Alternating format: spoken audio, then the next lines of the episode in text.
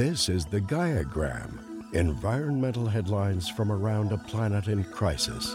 New polling from a Washington Post University of Maryland poll published this week suggests that a majority of Americans want to select a president in the 2024 election who will move aggressively to address the climate crisis.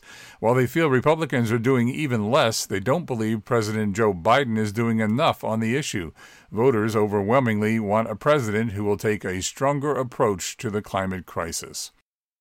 The price of electricity briefly spiked over 800% in Texas during the weekend as the South continued to be battered by this summer's extreme heat wave.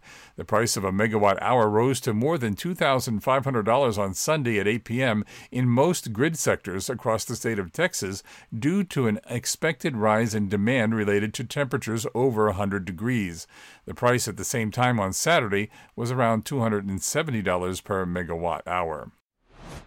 The Guardian reports that rains that pummeled Beijing in recent days were the heaviest since records began 140 years ago. The average rainfall for the entire month of July was dumped on Beijing in just 40 hours, with heavy rains inundating the capital and surrounding areas. All while China faced accusations that it had undermined key climate talks with other countries. China accounts for more than half of global coal production. Iran recently announced a nationwide two day holiday because of increasing temperatures last Tuesday. The uh, health industry warned that a possible increase in cases of heat exhaustion because of high temperatures. In recent days, cities and towns in Iran saw temperatures around 104 degrees Fahrenheit. The meteorological office predicted Tehran could see temperatures of 102.2 Fahrenheit over the next three days. Ahvaz, the capital of an oil rich province in the county's southwest, experienced 122 degrees Fahrenheit. According to the Paris based Intergovernmental International Energy Agency, the fossil fuel industry has spent $1.4 billion on advertising campaigns in the last 10 years to convince us that humans cannot and will not survive without fossil fuels. The oil and gas industry also spent about $125 million lobbying the federal government in 2022. Even as countries across the globe are trying to reduce their carbon footprint and cut their reliance on fossil fuels, the global subsidy bill for fossil fuels, including subsidies for oil, natural gas, electricity, and coal, reached an all time high of $1.1 trillion in 2022 due to the global energy crisis.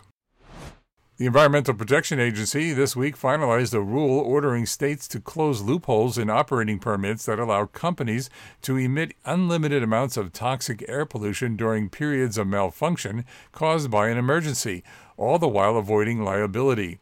Critics have said that this is a welcome development.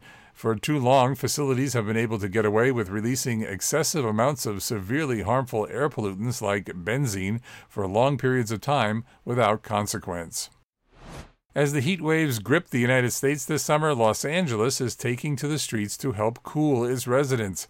The city is painting roads with a gray coating called Cool Pavement and is planting more trees as part of its Cool LA project. Conventional paving materials can reach 120 to 150 degrees in the summer. This heat is released back into the air, making cities like LA even hotter. Because of its lighter color, cool pavement reflects sunlight and absorbs less heat. The city estimated that applying it to their streets can reduce surface temperatures by as much as 15 degrees. And finally, Florida, according to several experts, is becoming uninsurable, and other states, starting with California, might follow suit in the near future. Some 15 major insurers, including Farmers, have announced their intention to abandon Florida over the last year, while many citing the state's increased vulnerability to extreme weather events. This was the Gaiagram environmental headlines from around a planet in crisis.